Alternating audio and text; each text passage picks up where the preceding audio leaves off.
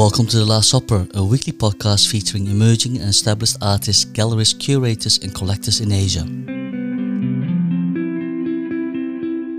Hello, I'm your podcast host, Oscar Van Huis. In this episode, I traveled to the new territories in Hong Kong where I met artist and art educator Jaffa Lam in her studio in Fo Tan. We spoke about her fond childhood memories of growing up in mainland China, how a bet in a Chinese restaurant in New York promoted her to make art, grappling with her imposter syndrome, her determination, and at the end we spoke about her 500 rocks of the Monkey King.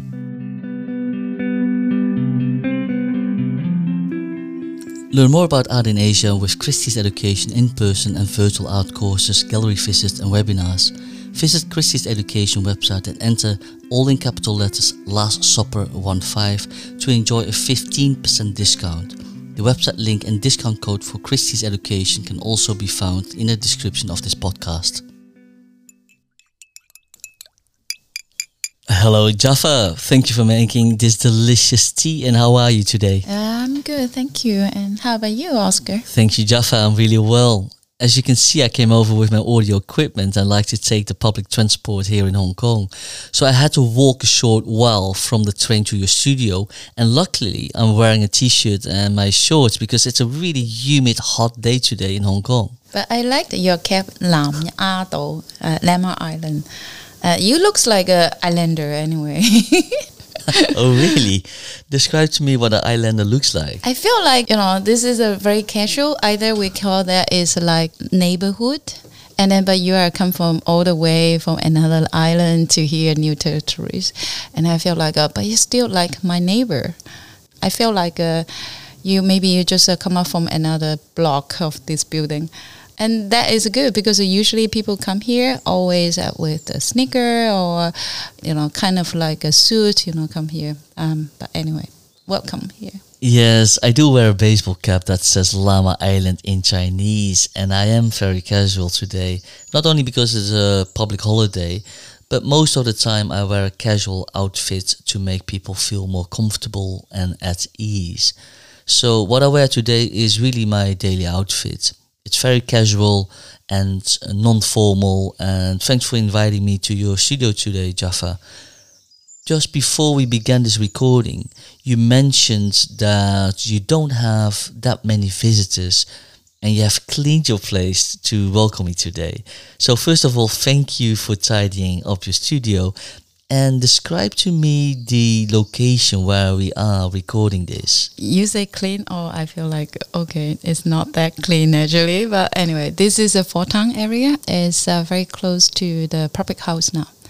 Everything's uh, is getting to change because uh, more ordinary people come in because uh, it used to be like only worker here. I mean, worker really work here, industrial worker, and those uh, artists but now is a more like a citizen residency here. I feel like uh, it's more vibrant right now. Also, I witnessed all the changes here. I'm quite happy to be here. And I still can have my mountain view so far, but I don't know when it will disappear. Because uh, now you see from this angle, you can still see the mountain.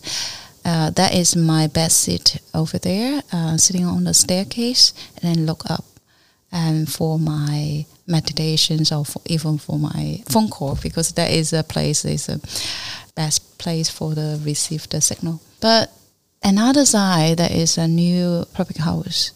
So I feel like um, sometimes I when I sitting there I also doubt of myself. Am I in dream? You know, this is nowhere, and then suddenly some people come just like my studio was like uh, only me along with all the materials and the storage. So after Basel, and a lot of people come. So I have to tidy up a little bit, at least people can come in without dust. But still, uh, I haven't cleaned uh, my wood shop inside. to me, it looks perfectly clean, Jaffa let's have a look at your studio because I see a lot of really fascinating objects in your studio, such as wood blocks, metal scraps, fabrics, and many other items on the high shelves along the wall. One object next to me appears to be some kind of wooden tree, And right behind you is this humongous wooden bowl hanging from the ceiling, which looks extremely heavy. But by just looking at it, I can't really tell. It's not that heavy because it's hollow inside and the diameter is uh, my size 1.53 i always say that is one of my coffin. Another one is uh, right there and next to the door is a square not the box. So that is also my size my height and my width. So that is uh, represent me to go around the world. So that is called lady tree in travel so here is a kind of like mainly for wood and storage for everything. And also I did the like a small metal models here.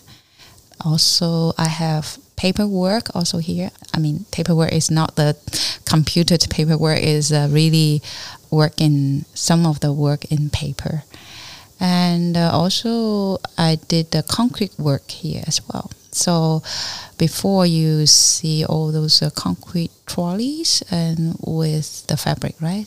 So concrete work made in here in this studio. And then the fabric work, I work with the Women Worker Association in Kwun Tong. So usually I make the fabric not in here. That is my practice because studio is not that big, but not that small, you know people always uh, judge the scale, but I feel like uh, that is enough for me so far. Yeah. Could it be that people believe you have a really large studio because some of your work is large and that gives them the impression that you must have a really large space as well? But you know, uh, that is what I like Hong Kong. They give me limitation. Then I create the work within this limitation. For example, like you need the big studio for the big work. And then I trying to think is how to make the big work flexible to make in small studio. So that's what the way I work. Just like the, the board and then can you imagine that make in here in that room? I have to shut down the room because uh, I have to separate my wood studio from outside. So and then I can do all the dusty work inside and I only can do like half of this ball inside and then take it out and then do another half. And then I have to make sure every work can come out from my this little door. So every time I have to measure well.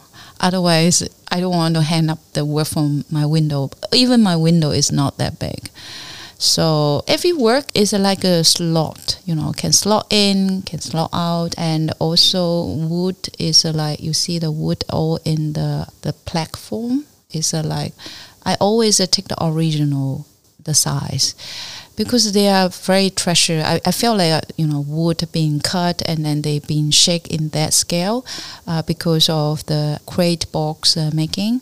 So I always are trying to respect the size as well. So if you see the work uh, next to me, uh, that one, the wood one, so that is original size. I don't trim smaller or bigger. I mean, not trim smaller or or not make it bigger. So just use the original size and make the wood work like that. So that is my practice. Some people say uh, you are so economic using the material, and I say yes, I try to be. You know that is my practice even when I was very young because I'm not from like a rich family, so everything's used in the family. Mom always told me to use it until the end. So this is a like family practice.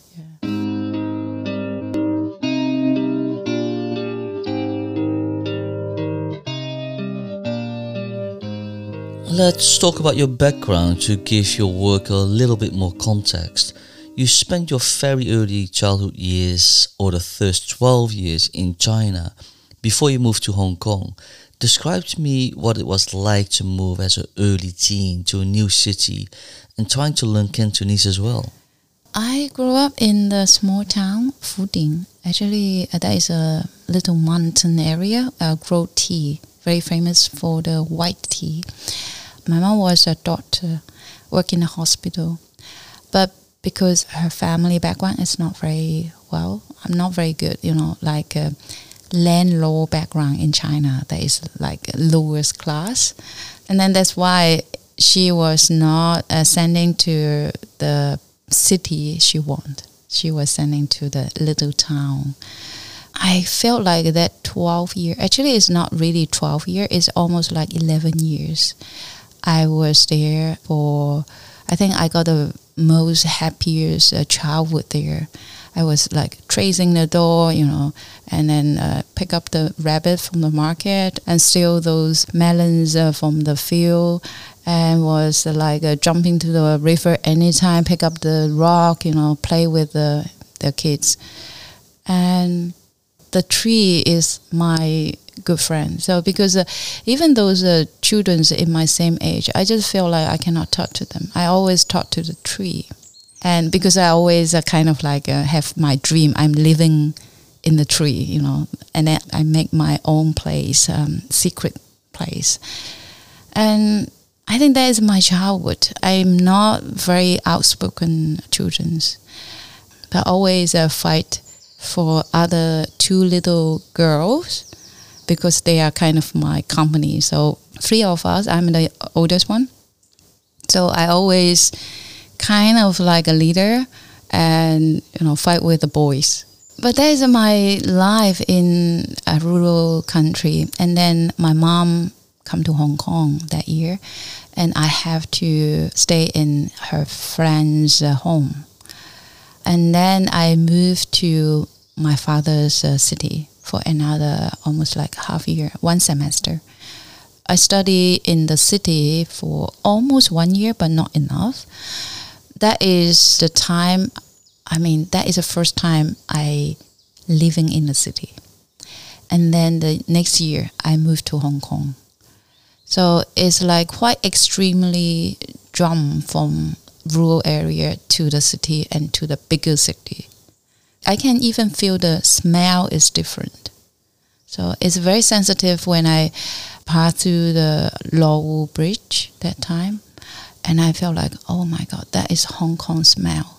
Can you describe the smell of Hong Kong? Because I remembered this as well really, really clearly. I think you described the blended scent quite well. And now that I've lived in Hong Kong for quite a few years, I think I've gotten used to certain scents, but I do recall the scent of Hong Kong when I lived here for the very first few years. It was a kind of blend of the salty seawater with the high humidity and the water vapor and very distinct dried food odors. What's fascinating about this is that I do not sense it anymore after living for so many years in Hong Kong what was your memory, or how would you recount the aroma and scent of Hong Kong? It's hard to say. Is it like a blend in so many smell together? But I think that time there's a no window, you know, so I can smell those kind of very complicated smell from the river. And also, I think is uh, because at that time Shenzhen don't have that many shops, so mainly is from Hong Kong. I still remember the people still uh, sold the food in the station. So you can still buy the food, hot food around. So maybe that is a mix of the hot food smell as well. Also, the different people come from different cities and gather together there. So smell is like a blending. So I always I cannot recall the smell, but sometimes when I stay in a place and then we suddenly feel like, oh, that is smell from somewhere. For example, like when I was in Venice in one of the alley, I think that is in 1994. And I suddenly remind the smell from my hometown, but not really uh, Fuding. It's from Fuzhou, the, my, my father's city. So, and I feel like, oh, it's so familiar, you know. So if you ask me Hong Kong smell, maybe I can find that when I smell that. Listening to your stories of your childhood in China, it sounds like you have really fond memories. And I feel like you were, like most kids who grow up with nature, using your imagination and creativity to make and play with the things around you. When was it that you realized I want to make a career out of this and become an artist? For those years, as I remember, there is only about tree and the rock nearby the river. And also, I stay in the library storage most of the time. If I'm not playing outside, my mom will put me in the library storage. there is a bookstore. It's a Chonghua bookstore. So because my mom know the librarian, so I was always staying there. They got a, like a little book in my childhood, so I read all of them. So remember all this uh, classic Chinese story and Monkey King, all this stuff. So I pretty admire Monkey King because I feel like I'm I'm the Monkey King, and I also feel like I can fly. I that's why I was uh, like a very naughty boy uh, girl, but you know fight with a boy. I always uh, won. so yeah, I feel like uh, that is like a wild kid, and then maybe that is where is the creative from? I, I don't know. I feel like should be. I forgot uh, when I start to draw, but my mom told me because of those uh, little book, it's like a little comics. So sometimes I will copy that somewhere. Uh, my mom say I always copy that. I don't know. I forgot.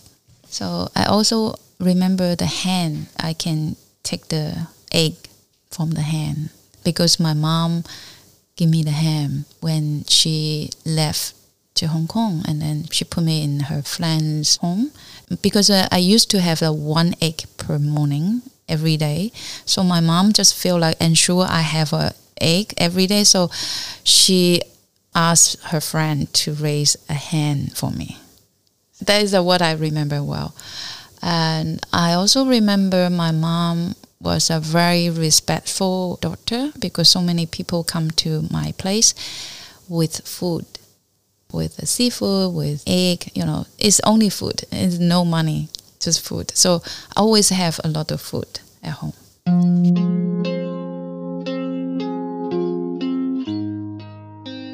If you like this podcast, I have a small favor to ask that will make a big impact. The Last Supper is offered to you at zero cost, so please subscribe to this podcast and give it a star rating.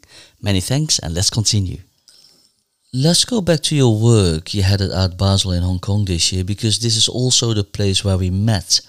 If I heard this correctly, one really fascinating detail that you told me was that you never had sold anything of your work until this year's Art Basel show, or was it a few months or a year before the show?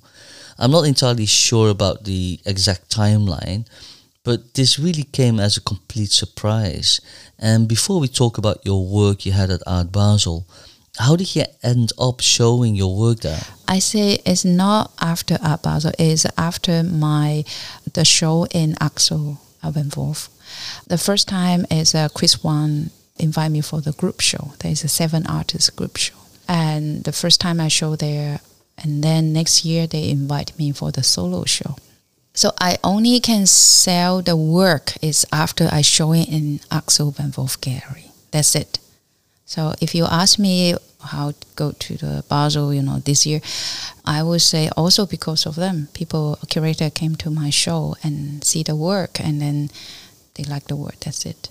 I just never have these opportunities to show to those uh, big curator or those other collectors because I, I never really manage my art business. I only make art and I don't believe people will buy my art because in last two decades no one really buy. Only my friends say, can I exchange?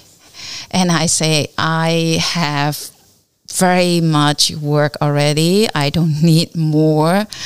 The work not belonging to me. So sometimes I even say no. I feel like so bad because I really out of the space.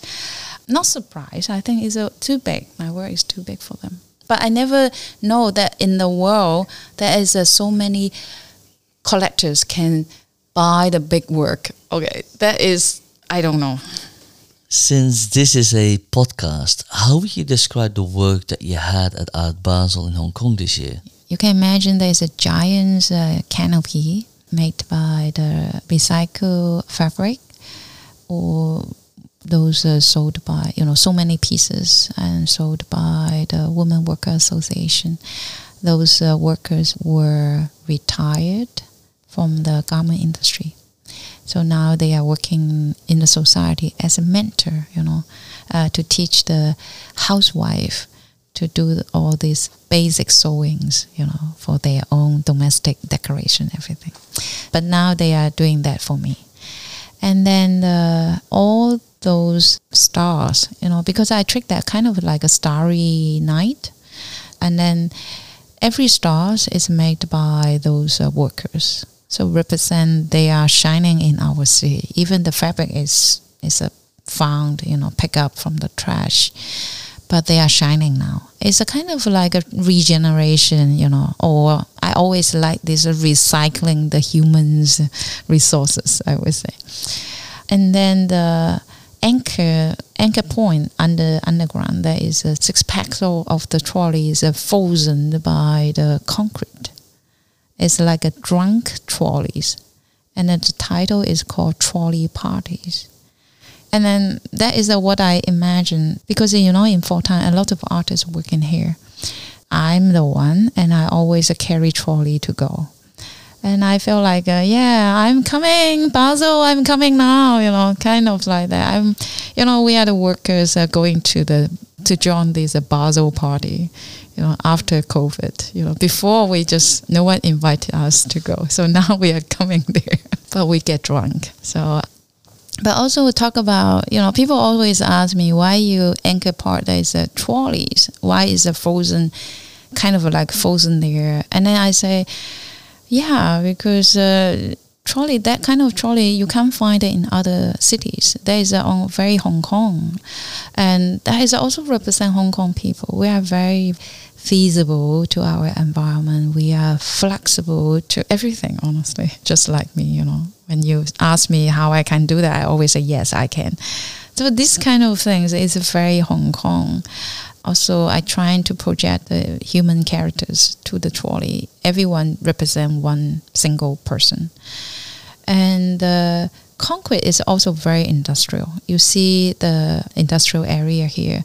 A lot of uh, buildings still bear paint. Of course, now have more paint, and then it's very strange. They paint several few years, and then the color is so weird. Is that usually is like the paint that people don't want, you know they would do that for the building paint. So I feel like uh, you know we used to have like a bare color, you know, the buildings. That is concrete only. So it's also represent the laborers uh, in the city. So those laborers are the lady laborers, you know, housewife in the in the sky. So those are male workers, you know, down there, kind of supporting each other. So I think it's a quite nice uh, story about Hong Kong, about this city, and that is also I told um, Basel I say because I never show in Basel my work also is not that kind of like a sweet bring bring stuff. It's a very down to the earth with a gravity. But in the same time, people see those work. They should know all those work is made by those art labor, art work behind the studio. We should credit them so that is somehow I convince them to show the work. It's not pretty, it's not bring bring, but it got some meanings. Especially in Hong Kong, where residential real estate is very limited and where living space is very restricted. So collecting or having large artworks is very rare. Yeah, and I only, you know, met some of the uh, Hong Kong collectors before, and I also know most of the Gary dealers in Hong Kong. I mean, Hong Kong Gary. They know me. I know them, but they never invite me to show. So what can I do? I even sometimes I ask them, "Do you think my work can be sold?" And then they say, "Your work is too big." That's so typical of Hong Kong. I heard this quite often of Hong Kong art professionals I met Chris Wan last year and he was on this podcast. I think it was episode 37 and we talked about his experience and journey of becoming a writer, curator and art critic. How did you meet Chris? Chris Wan is uh, uh, I met him a few years back. He came to Hong Kong kind of like a researcher and he wanted to know about Hong Kong. And for me, he is a kind of like from another planet, just like you, honestly. and you know, Hong Kong have uh, some style, so he is not Hong Kong style. He come to Hong Kong and then ask me out. He searched me maybe from the internet and asked me out. And I think, okay, we have like a coffee chat. And then for maybe one, one and a half hour or two hour, I forgot. And then he came to my show or most of the time. But he also came to all other artists opening all the show in these several years. So he know everyone well. So I think that is someone I really want to talk to because I don't go to opening that often. So I always uh, get the news from him. That's why we know each other through the chat or, you know, just like that. Very simple. Did you just mention you don't visit other shows? I know that your time is very limited, but is this something you deliberately avoid? Or is it just that you just don't like the crowds at the openings? I am really curious about why you won't attend other art spaces. No, no, no. I try to go, but sometimes uh, I, I don't like crowd, actually. If I want to see, I will go there quietly. Not necessary to go to the opening. So that's me. I trying to see something I like. But now sometimes also because of my duty, because I'm the school head. I have to go to my uh, graduate uh, show sometimes as well. Yeah, it's not trying to avoid to see other people. Is just because I don't like crowd. You know, sometimes I go also maybe because I don't see people for so long. I want to see people, then I go.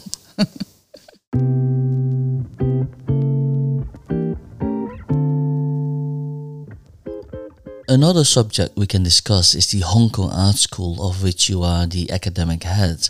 What can you say about this role and how did you get involved with the Hong Kong Art School here in Hong Kong? In the first beginning, just for, you know, got a better position in the art making because you get the money, the higher salary, I mean, hourly pay, and also you have the freedom to choose what to teach or not to teach.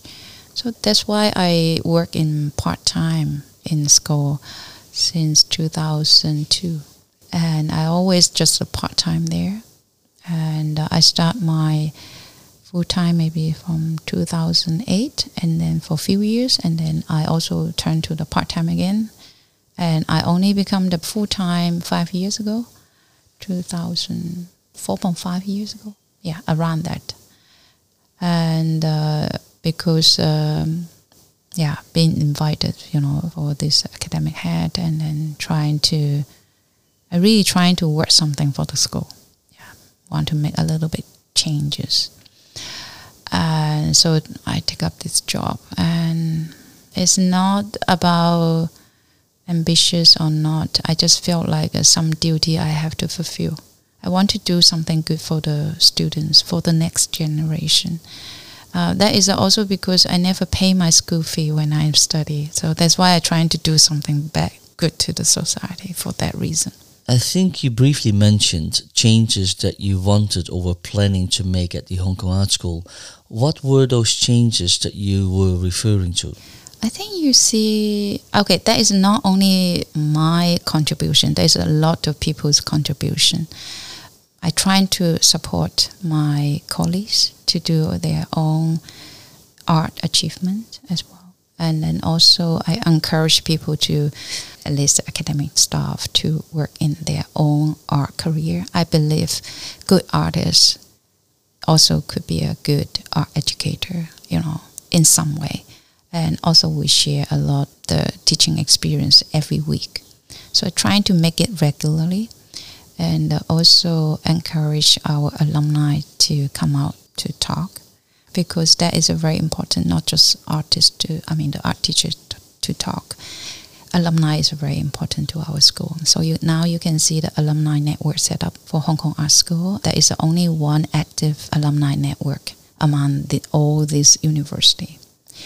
And they are very active and very successful, I would say, because uh, they have their own groups, uh, different groups, different like art space, also contribute back to the art society. They are not only serve for our alumni, they also serve for other graduate.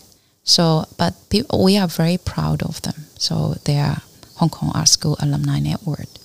And so people gradually felt like, oh, our school doing so much better, you know, than other schools. So I now I heard from all those uh, graduates. So I'm very happy with that because uh, we are private school. We don't get the government's fund, but we are running well. Even we are like a very very small school, very limited resources, but we're trying to give every sense to the alumni, to the graduates, to the students. That is uh, what we are doing. So it's not me. It's like a whole team is doing that. Yeah. The people I've spoken with in art education in Hong Kong have mentioned that there is an increased interest in the arts in terms of attendance and new students. Have you noticed this as well? Yes, a lot of students choose painting as a major. And I'm teaching in the sculpture area. Not many students. I feel like, okay, that's good. I run the, the sculpture major for, I think, maybe 13 years, around that. And then uh, I remember I stopped to get the major students in 10th year because not many students graduate. And I feel like I need to take a break for them, at least in the market, for them to work I sometimes I feel good in Hong Kong. Not many sculptor, and not many sculptor can rely, you know, the making sculpture to survive. Of course, I'm not talking about commercial one. Commercial ones sometimes they are even not the sculptor; they are just designer or you know from other area. They got the public commissions, but not many people graduate from sculpture major and work in sculpture. So I think that is fine. It's not necessary to work in traditional sculpture, but can work in other media as well. So some of them they work in the multimedia, and uh, also, you know, some of them become the very professional technician as well. You know, because they know so many mediums for and then work for the other artists. And uh, the coming year is uh, the, another new sculpture major student graduate this July I can't say everyone is good. I always say maybe just one, you know, among all the year, okay? Because no other sculptors graduate from other institutions anyway. So my school have those and then maybe one can be a future sculptor. So that is also good. We don't maybe the market don't need that many sculptors. So more painters come out from our school and also very success and uh, also exhibit in many galleries now. They are all making money on that. But it's also sometimes, I, for example, like uh, before we we trying to organize a talk about is that the only choice? Go to the market, or we have other choice. So those topics, I will urge my colleagues, you know, talk about that with other alumni and share what is possibilities they can do in the future, not just only go to the market. What other options or choices do artists in Hong Kong have? I think so many options. I don't think that is options. It's about your life choice. People study art, but not necessary to be an artist. It doesn't matter they can do something else, but they have this art in mind. And if people really want to take that as a career, it doesn't necessary to be an artist. You can be even for you, you know, you, what you are doing now. I think that is good. You have the creative idea, so you can do whatever you want it's not about option A, uh, teacher, option two, you know, teacher. It, it's, it's not like that. You can have so many choice It's your life choice. It's not the career. I mean, it's not kind of like a, your major desire, your career. It's not like that. As an art educator, you bear a lot of responsibility for guiding a new generation of artistic professionals. What do you hope that students take away and develop from studying at the Hong Kong Art School? I think problem solving is main thing they have to manage because uh, we have so many mediums you have to work with. But if you want to follow traditions, you have uh, tons of the, the, video you can look up and then you can go to study in different courses. But I think there is just a fixed access of you know studying art. But I think feasibility is somehow is most important. It just keeps you to explore something new, and you dare to challenge something never happened before, and you you feel like oh maybe I can make it happen. So that is a kind of that kind of drive to make you active in creativity.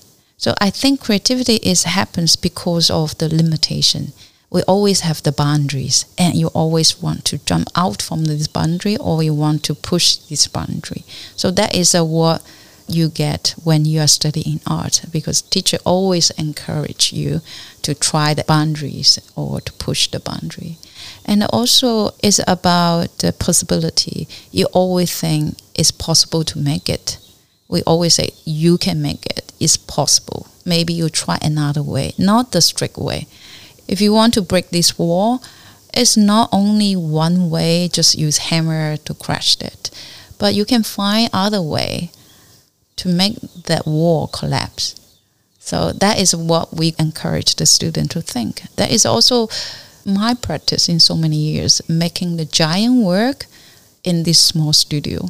So that is my challenge, but I'm very happy. So I always share my experience with them so they willing to challenge their own limitation. I think that is very important.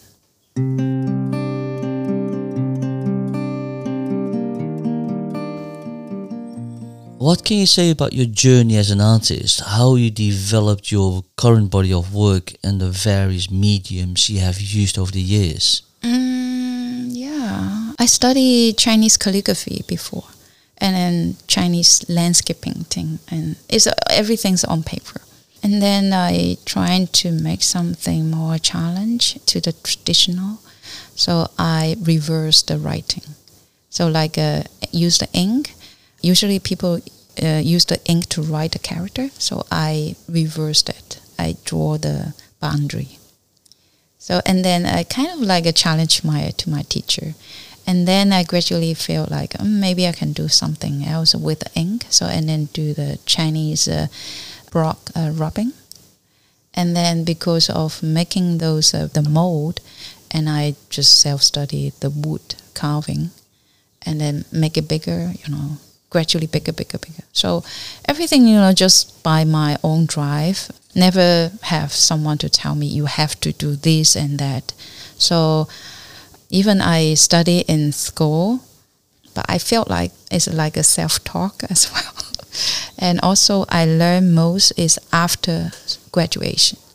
I studied four years uh, BA in Chinese U, and then two years uh, MFA there, and then another one year in the education department also in Chinese U. So I studied seven years in Chinese U, and then I have my first residency in uh, New Zealand and keep going. And then I feel like, uh, oh, I learn more when I going out. So after graduate, maybe around 10 years after, then I first time really reach the core of contemporary art as New York. I finally I be there is when I was like 2007. So you can imagine I studied in year one in Chinese U that is 1993. So that is so many years later. And then I feel like now I can work totally freely. I don't I don't really care about who is talking about if I'm not the artist. I don't care. Before I, I do care, you know, I do care if the people think I'm not the artist. But after 2007, I don't care. you were in New Zealand for a residency and you've lived and worked in New York as well. What was your experience like in New York? I'm like an idiot. I feel like the first month I try to see all the show, all the galleries in Chelsea area every day. I wake up very early, uh, but they also open late anyway. So I spend my whole day there. So it's uh, from noon to to late.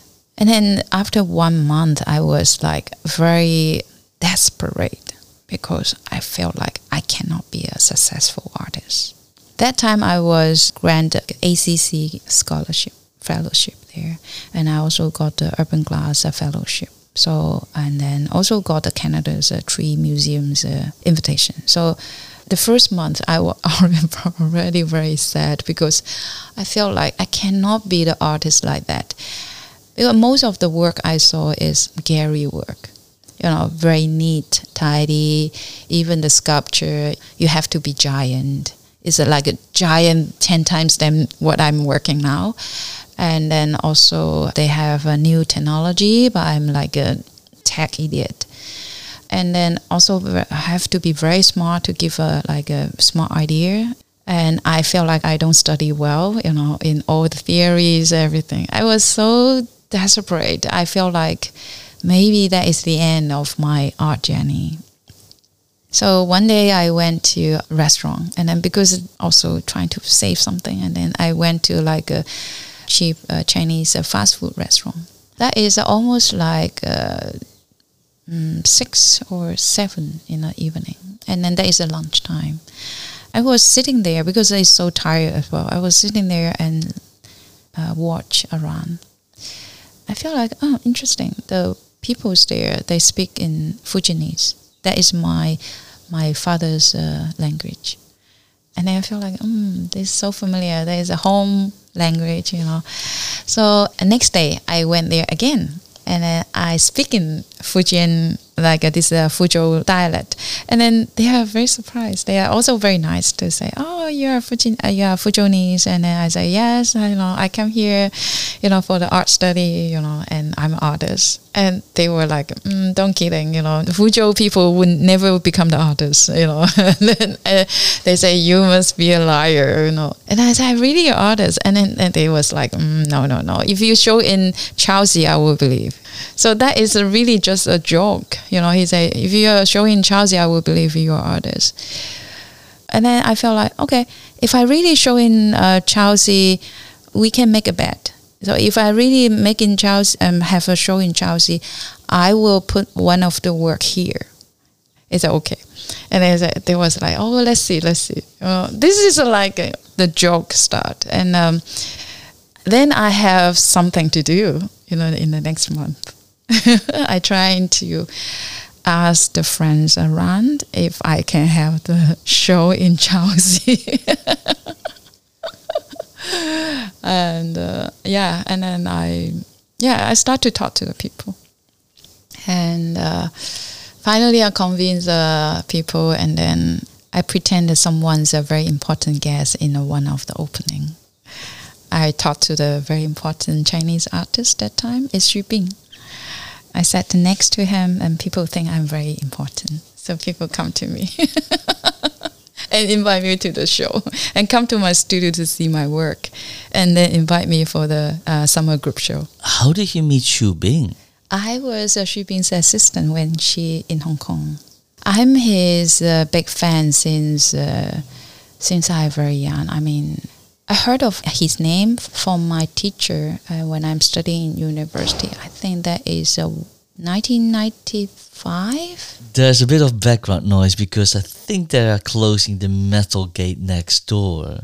But would you say you are a competitive person because this bet you made in New York motivated you and gave you that purpose to create art? Yeah, that is me.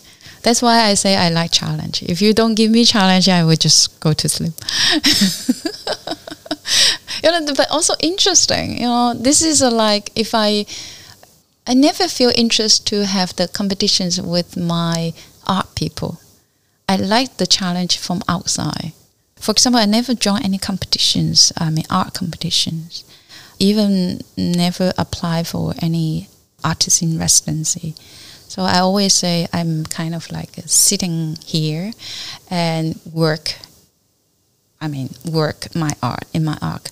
I always believe good art can tell who you are. So, and I don't like the panel system. I feel like I why I should be judged by some of the people, especially when the jury don't know you only from the paper. I feel like they are not really knowing me. I just don't believe that system. You know, sometimes the government uh, invite me to be the um, for the lantern competition or something. I go to every everyone to say, I really don't want to give the prize because I feel like every one of you should get the prize anyway. So and then they were so nervous when the panel saying that. yeah, I don't honestly I don't like to join all these uh, prize things. I like to be nominated. I like to be uh, selected. I like to be invited. I feel it's a more respect, and then uh, that is also I feel art should be. You know, artist should be. But now you know everyone told me you are wrong. You know, Jaffa, you should go to you know join the competition. You should go to apply something. But I still kind of lay back of doing that and. Um, now I feel like oh, okay, if my schedule is full, so I will just do my own work first. now let's talk about your practice and routines as well, because you have a full-time role as the academic head at the Hong Kong Art School, while also working on your personal work, which must be incredibly tough because I know when people work full time in Hong Kong, it is not your typical 9 to 5 job it really is full on here. So explain to me how you plan your day and what your schedule looks like. I wake up very early, 7, and I sleep very late in the morning. yeah, that is how I work. And then non-stop, I no holiday, no kid, no boyfriend, well done time for my family, for my mom, for my parents. That is the only time I share no more. So that's why you ask me why you don't go to opening, and really I just don't have that much time.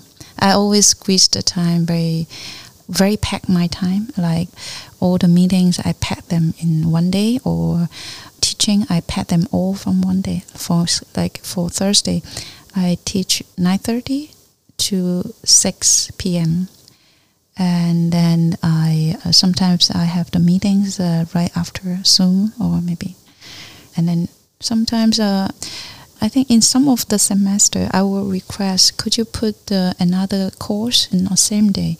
So 9.30 to 6 and then 7 to 10 and then I back home already like uh, midnight. And then I start to reply email. Or on the way you know during the commute so I reply the email. So when you wake up in the morning what is the first thing or routine you have? I wake up always by my cat then the first thing is to feed the cat first, and then I make tea for myself or coffee for my breakfast. Actually, I spend time for that first one hour for my coffee or tea, and then to see anyone's email I haven't replied yet. You know, sometimes uh, you know back home too late, and then not enough time to reply all the emails, so I will leave it for the morning and then think about my whole schedule if I miss anything. For that, the first one hour, I will do that. And then already need to prepare to work. But sometimes I will spend like little time for my body exercise, maybe half hour, because being a sculptor really need the physical strong in moving all the wood and concrete. But sometimes uh, I will leave uh, if I don't move for too long. I will always leave my Sunday for one hour dancing. That is uh, how I do my physical exercise. So, but routines, a daily routine is uh, quite similar. Is like uh, wake up and then go to work. If I'm not teaching outside, I will start to reply all the email, writing everything if not, if uh, for example, like working for my solo show, and always I'm in this studio, is before nine, I will be here, start to work, and then work sometimes uh, till the evening uh, around nine or ten, or sometimes uh, till too late. So that is uh, like if I'm pushing myself to work. But for a full-time job, I teach, and then also I have to attend the meetings for the planning management things. I always put them in one particular day. So do everything and then teach in another two full days. Full days means not eight hour, okay? Full day means it's 20 hours. That's pretty job, huh? And the unfortunate reality is that these working hours aren't so uncommon here in Hong Kong. To follow this schedule, you need to be highly organized and you appear to be planning your schedule in detail or very meticulously. When you work on your art, what is the role of unpredictability or impulsiveness? What is the role of planning or not planning in your art? Mainly is a planning the schedule. For example, if uh, I need to work with a women worker association, I have to ask their schedule. For example, like when I work in Basel, I have like a two days uh, morning visit there. So 9 a.m. and uh, Tuesday or Friday morning, I will be there for the whole morning uh, to see all the work and talk about that. That is a kind of very schedule planning for this collaborative work. For the planning, people thought I would have very like because all the work is giant, so people thought I would have very detailed drawing, but actually it's not. If that is a work by myself or the collaborators here, we always uh, kind of like work step by step.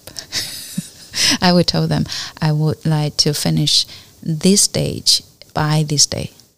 So because uh, my welder also downstairs is very convenient as well. So I just go down to see how's the work, and uh, if I teach till to very late, and then because he's uh, living nearby, so and then I will see him in the late night. And then let me see the work and then i say okay. So because uh, next day i need to go to teach very early. So and then I, I won't see you in the morning, but this is a good and maybe you can do something more. And then that is a two day schedule already for him. And then i will come another day to visit him you know. Even he is my neighbor. I, I can't see them too often because i teach at 9.30 that means i have to leave this building at 8 a.m when I listen to you and I read between the lines, your central themes, concepts, and research you do are all done by yourself and, of course, in your own head. Whereas with the execution of some of these ideas that you cannot make yourself, you have artisans and craftsmen helping you. Mm, not exactly, because uh, welding and sewing is not my best. I mean, craft. I mean, I work in wood I still work in my wood, all the wood. So that's why the studio is still active. And also, I like to do concrete now. You know, it's very similar to the wood because it's about carving. Uh, not many people uh, in the town know the, how to do the carving nowadays and doing these molding things. So that is the only thing I can, I have to do in my own. So that means if I want to do a show wood welding and uh, so uh, fabric. So I will do one third of it. However, the welder only weld. He don't polish. He don't do the all the post production. So that means all the sanding, all this color, uh, patina, all I have to do that. And uh, also for the fabric worker, so all this color patterns, you know, all this uh, composition, I have to do that by myself. So, you know, like uh, in the huge work, I mean the giant artwork, I think I finished half of them through me. Of course, they help another half.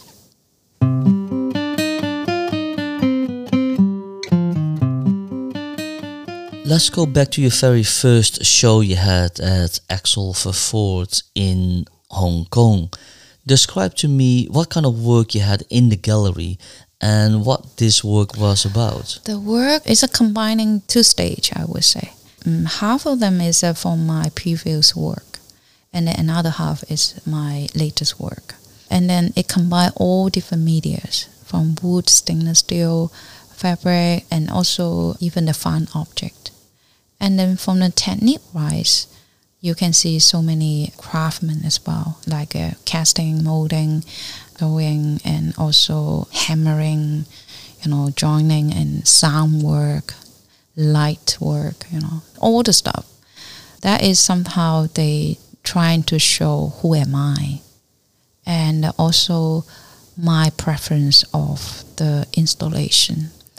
I told them I don't want to show single piece of work without order because I'm still like Chinese landscape painter. I'm a hand roll painter, I would say. I like to create a journey.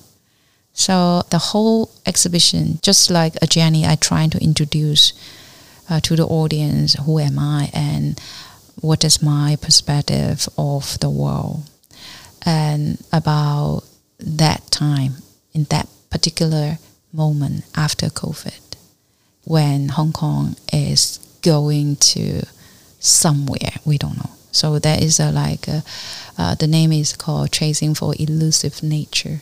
Just don't know where you are going, but maybe it's a new start.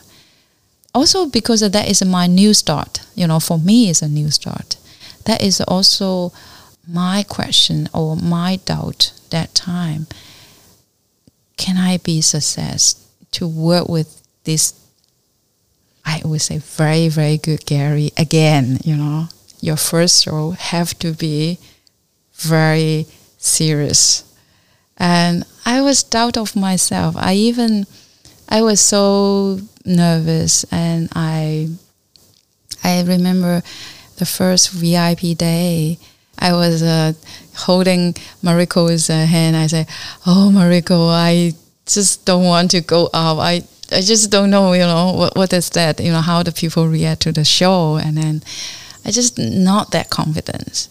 When the first people come, they like it. Second, and then gradually, I feel like okay, finally the people, not many critique, you know, not many, you know, at least people like to hang out there. Okay, that is a very important yeah, that that is me. You know, uh, the show is about how I because uh, yeah, I used a theme, uh, water, from the beginning of the water, and then I was uh, also have a research about the where is the coastal sport, not the coastal line, it's a coastal sport in Hong Kong and also about disappeared craftsmanship, for example, like sand mold, also about abundance objects. For example, you see the scholar rock, and then I reshaped that as the base of my sculpture. And yeah, also about my feelings on so many friends uh, left Hong Kong and uh, I being alone in Hong Kong and what else I can do for Hong Kong. So that kind of so many very complicated emotions, uh, you know, blend in together. People can see see all the leaflet, uh, you know, all the story. I'm not very good to tell the story, but writer Caroline, she's very good to write about that. Sometimes I feel like I'm just an art maker. Sometimes I don't want to to know very clear before I make uh, for example, like a 500 rock. I don't know why I insist want to make it because I say Monkey King waiting for 500 years for a master. And then I like the story. I, I really want to make the 500 rocks. And they don't get it, you know. Even the Gary's owner, what are you going to do, you know, after the show? 500 rocks. You know, that's, it's a big numbers that's me. Somehow I'm not very good planning of everything. But somehow I'm the person I dare to take all the responsibility. I say, oh, if no one take that 500, I will take it. All these uh, partitions uh, of this apartment here, the studio here, every time I build a little part after every my show. So you can see how many shows go through already. I even think about if this solo show, no one is going to take my work, I build another one. That is my life, you know. And then I don't have plan, but I do have little. Uh, people say very uh, insist you know, for my art. Don't ask me why. I just feel like I need to do that in my in my life. I'm counting down my life now. I'm now I'm 50, so another 20 years to go. That's it. I'm sure and I believe you have more than 20 years to go, Jaffa, with the determination and energy levels you currently have. One thing you mentioned that I want to talk a little bit more about is your experience of art or the narrative of the journey, and especially during COVID. You said that you had many friends who left Hong Kong. These were experiences and emotions that were part of the work you had last year at uh, the gallery Axel Vervoordt. What other strands or influences were part of that very complex and challenging life journey you experienced? I think it's about where is my art going? Now, when the people look back, they always say, "Oh, oh, I, I can't believe you know so many years ago you're already doing that." Maybe I always work. I always say walk too fast before the people doing that, before people understand what I'm doing, and um, I would say I'm waiting for someone to understand me.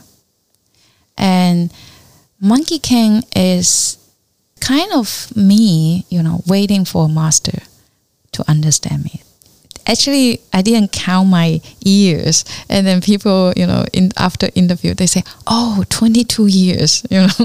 and then I say, okay, 22 years is okay because Monkey King wait for his master for 500 years. So I'm okay. I'm very lucky enough.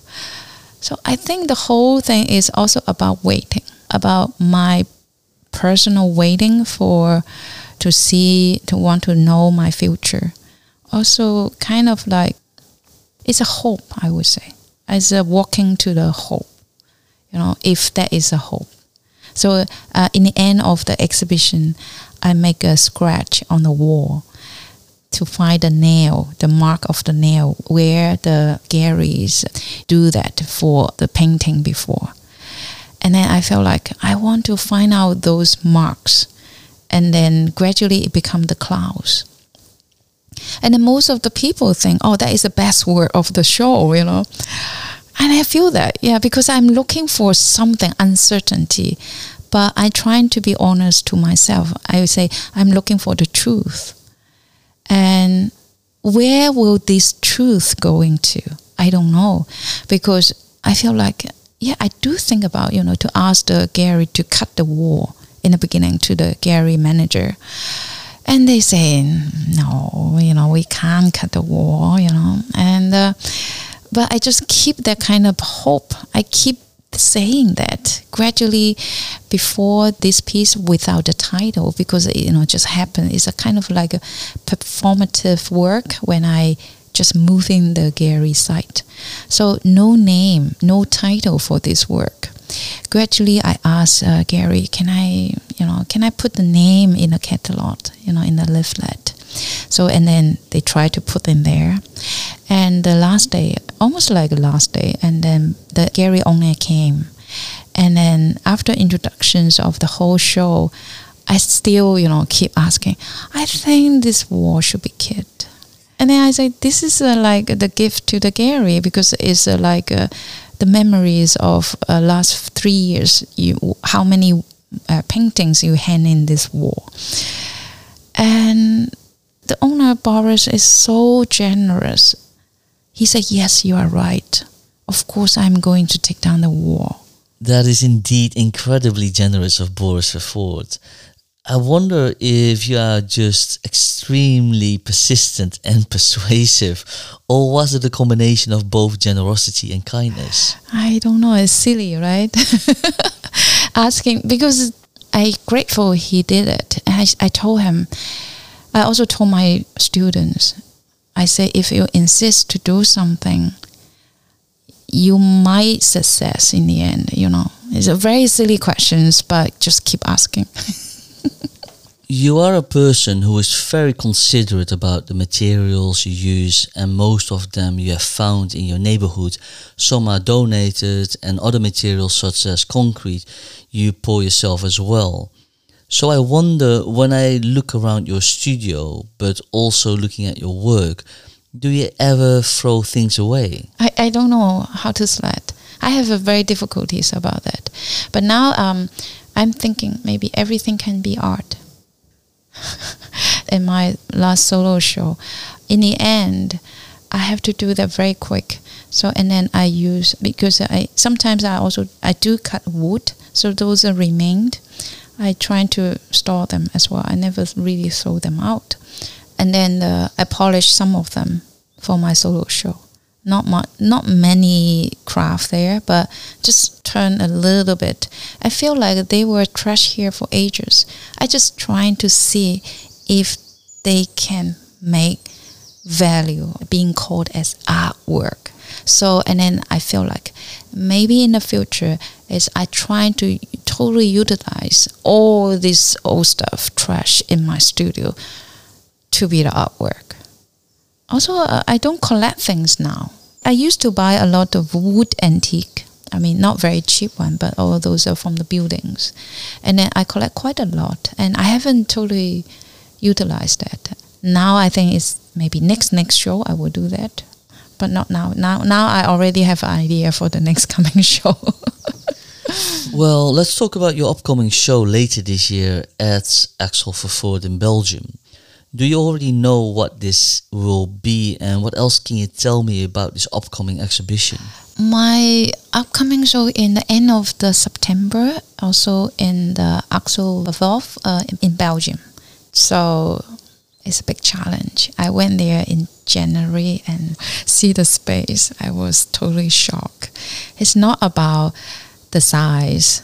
It's about the surrounding all these uh, giant master, Anish Kapoor, you know, all these people around me, you know, their work was set up, you know, nearby. And those people come to see their work and then they will drop by the gallery to see my work in the future. I just don't know what kind of things I should show. But I have so many other series can show. So I also felt like maybe also blend in new and old work together for this solo. So for those European, they know who am I and know my practice. But I don't know. I'm not very Gary driven people. I just feel like the whole show is another journey to show who am I. I also appreciate they don't really care about sold or not. that is something I'm I'm happy with. You know, people say you you've been teaching for so long, you must know what kind of work can be sold. I I say I only have that kind of things. You know, that is my taste. If I got money, I will buy this, buy that, but always not right. You know, otherwise, uh, for so many years I should be like a very successful investor in art, but I'm not. So I just hope people, you know, around me can help me to do other, I mean, the art business and make sure it's not about I want a lot of money. It's about if I empty this studio, then I can work more. That is the main thing. And uh, also, if a market or the collector accept me so I can do some more creative work. The people trust you. Trust your taste. Trust your vision.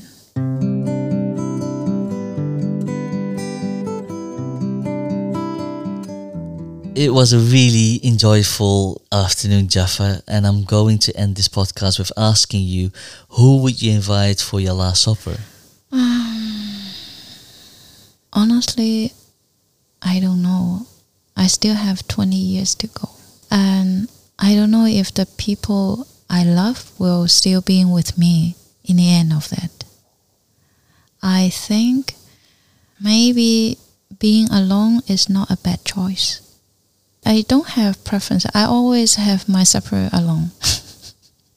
because I think most important people is my mom. But I don't know if she will be with me that time because uh, I'm from her belly.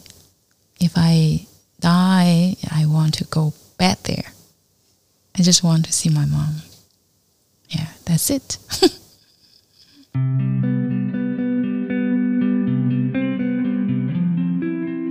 Many thanks for tidying up your studio and taking the time today to sit down with me, Jaffa. All the best with your upcoming show. Thank you for that. Thank you for listening to this episode of The Last Supper with artist and art educator Jaffa Lam. If you like the show about art in Asia, give us a rating and subscribe to this podcast to be notified of the next episodes. Please check the additional information in this podcast description. And before you go, the Last Supper podcast supports the Hong Kong Art Gallery Association, a member based non profit organization of established local and international art galleries in Hong Kong.